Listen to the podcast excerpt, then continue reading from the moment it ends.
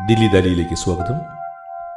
ഞാൻ എസ് ഗോപാലകൃഷ്ണൻ. സംഗീത ചരിത്രത്തിലെ ഏറ്റവും വലിയ പ്രണയ പ്രാർത്ഥന. Valentine's Day podcast.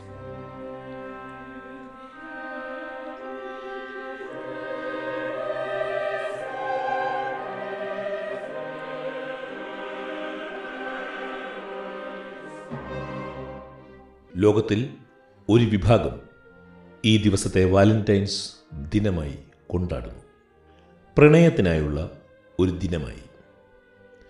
ഞാൻ രാവിലെ മുതൽ ആലോചിക്കുകയായിരുന്നു ഇന്നൊരു പോഡ്കാസ്റ്റ് ചെയ്യുന്നുവെങ്കിൽ അത് എന്തായിരിക്കണമെന്ന്. എന്റെ പ്രണയത്തെക്കുറിച്ച് പറയേണ്ട എന്ന് ആദ്യം തന്നെ ഞാൻ തീരുമാനിച്ചിരുന്നു. അത് എനിക്ക് പ്രിയങ്കരമാണെങ്കിലും പോഡ്കാസ്റ്റിന്റെ ശ്രോതാക്കൾക്ക് സർവസാധാരണമായ ഒന്നായി അത് മാറും. എനിക്ക് തീർച്ചയാണ്. രാവിലെ ഞാൻ ചെഗുവേരയുടെ പ്രണയ ജീവിതത്തെക്കുറിച്ചും വായിക്കുകയായിരുന്നു. മരിക്കുന്നതിന് അല്ല മരിക്കുന്നതിനല്ല തൂക്കിക്കൊല്ലപ്പെടുന്നതിന് നാല് ദിവസങ്ങൾക്ക് മുൻപ് ഭഗത് സിംഗ് സുഖ്ദേവിന് അയച്ച കത്തിൽ തന്റെ പ്രണയ സങ്കല്പത്തെക്കുറിച്ച് പറഞ്ഞതും ഞാനൊന്ന് വായിച്ചു നോക്കി. അൻപത്തിനാലാമത്തെ വയസ്സിൽ ചാർലി ചാപ്ലിന് യുനോ ഒനീൽ എന്ന പതിനാലുകാരിയോട് തോന്നിയ പ്രണയത്തെക്കുറിച്ച് പറഞ്ഞാലോ എന്നും ആലോചിച്ചു നോക്കി. ഏതായാലും പോഡ്കാസ്റ്റ് കേൾവിയുടെ ഒരു മാധ്യമമാണ്. ഏതിനായിരിക്കും കൂടുതൽ പ്രസക്തി? ശബ്ദത്തെ പ്രണയിച്ച് പ്രണയിച്ച് അവസാനം ശബ്ദത്തിനുടമയായ യേശുദാസിനെ പ്രണയിച്ച പ്രഭയുടെ പ്രണയകാലത്തെക്കുറിച്ച് പറഞ്ഞാലോ? അങ്ങനെ ഓരോന്ന് ആലോചിച്ചിരിക്കുമ്പോഴാണ് പണ്ടെങ്ങോ വായിച്ച ഒരു ലേഖനവും അതിനനുബന്ധമായ സംഗീതഖണ്ഡത്തിൽ ഒരു കാമുകി വിശ്വപ്രസിദ്ധനായ കാമുകനു വേണ്ടി പാടിയ ഗാനശകലവും കേട്ടത് ഓർമ്മയിലേക്ക് വന്നത്. ഇന്ന് രാവിലെ ഞാനത് വീണ്ടും കിട്ടും. മഹാനായ വോൾഫ് ഗാങ് എമേഡിയോസ് മൊസാർട്ട് തന്റെ കാമുകിയെ തനിക്ക് നൽകിയതിന് ദൈവത്തിന് നന്ദി പറഞ്ഞുകൊണ്ട് സംവിധാനം ചെയ്ത ശബ്ദശില്പമായിരുന്നു great mass in C minor എന്നറിയപ്പെടുന്ന മനോഹര സംഗീത ശില്പം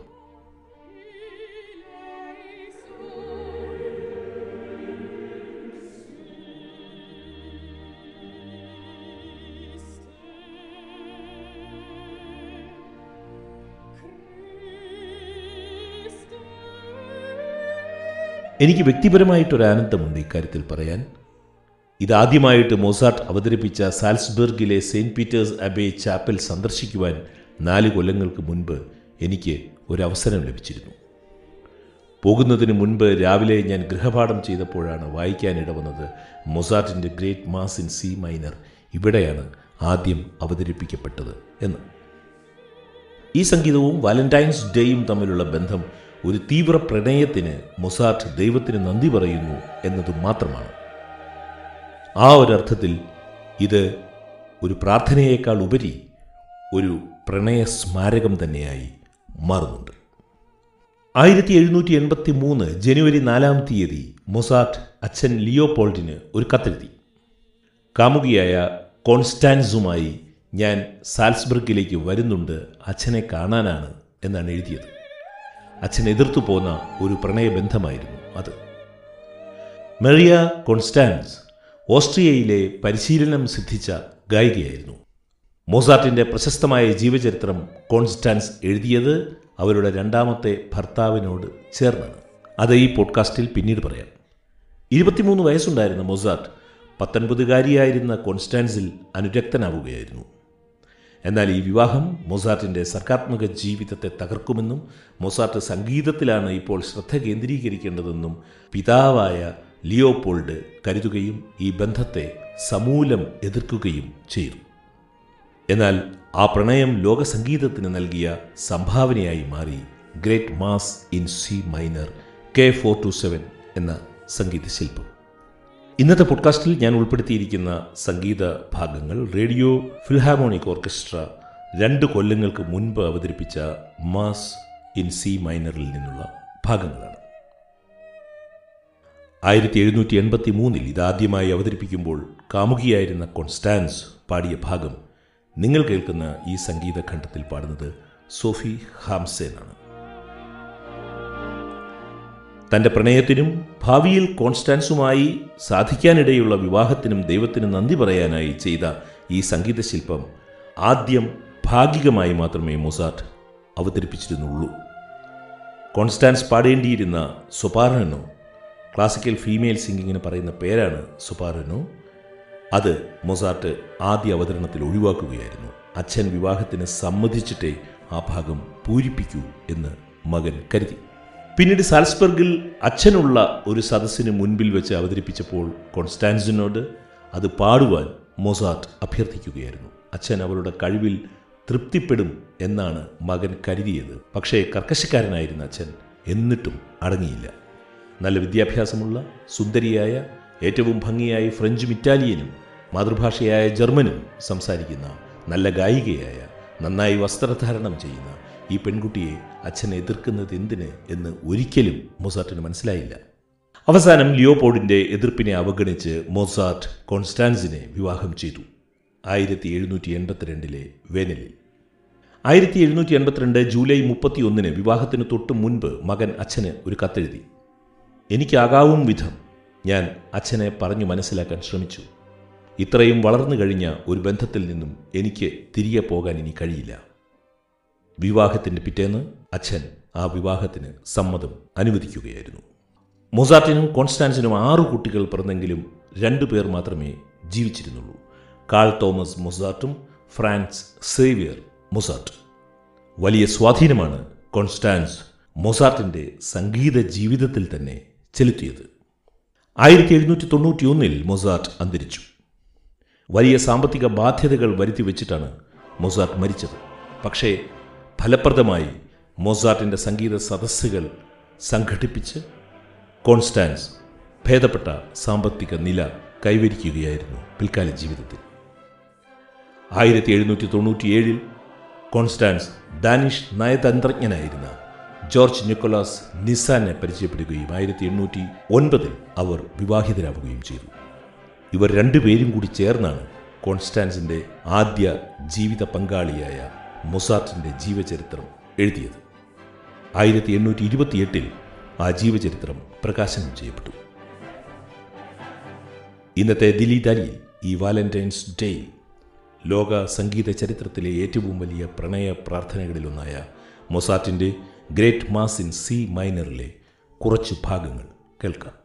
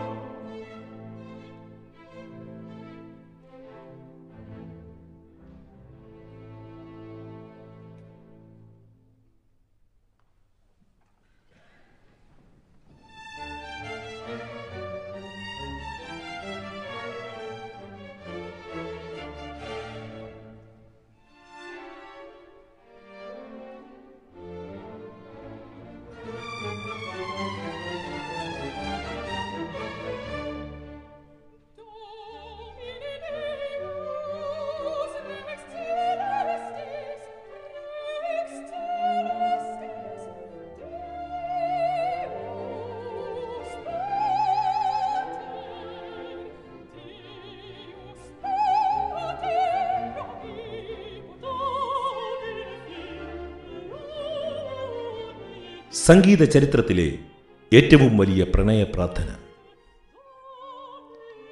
വാലന്റൈൻസ് ഡേ സ്പെഷ്യൽ പോഡ്കാസ്റ്റ് ഇവിടെ അവസാനിക്കുകയാണ്. കേട്ട സുമനസ്സുകൾക്ക് നന്ദി സ്നേഹപൂർവം. എസ് ഗോപാലകൃഷ്ണൻ.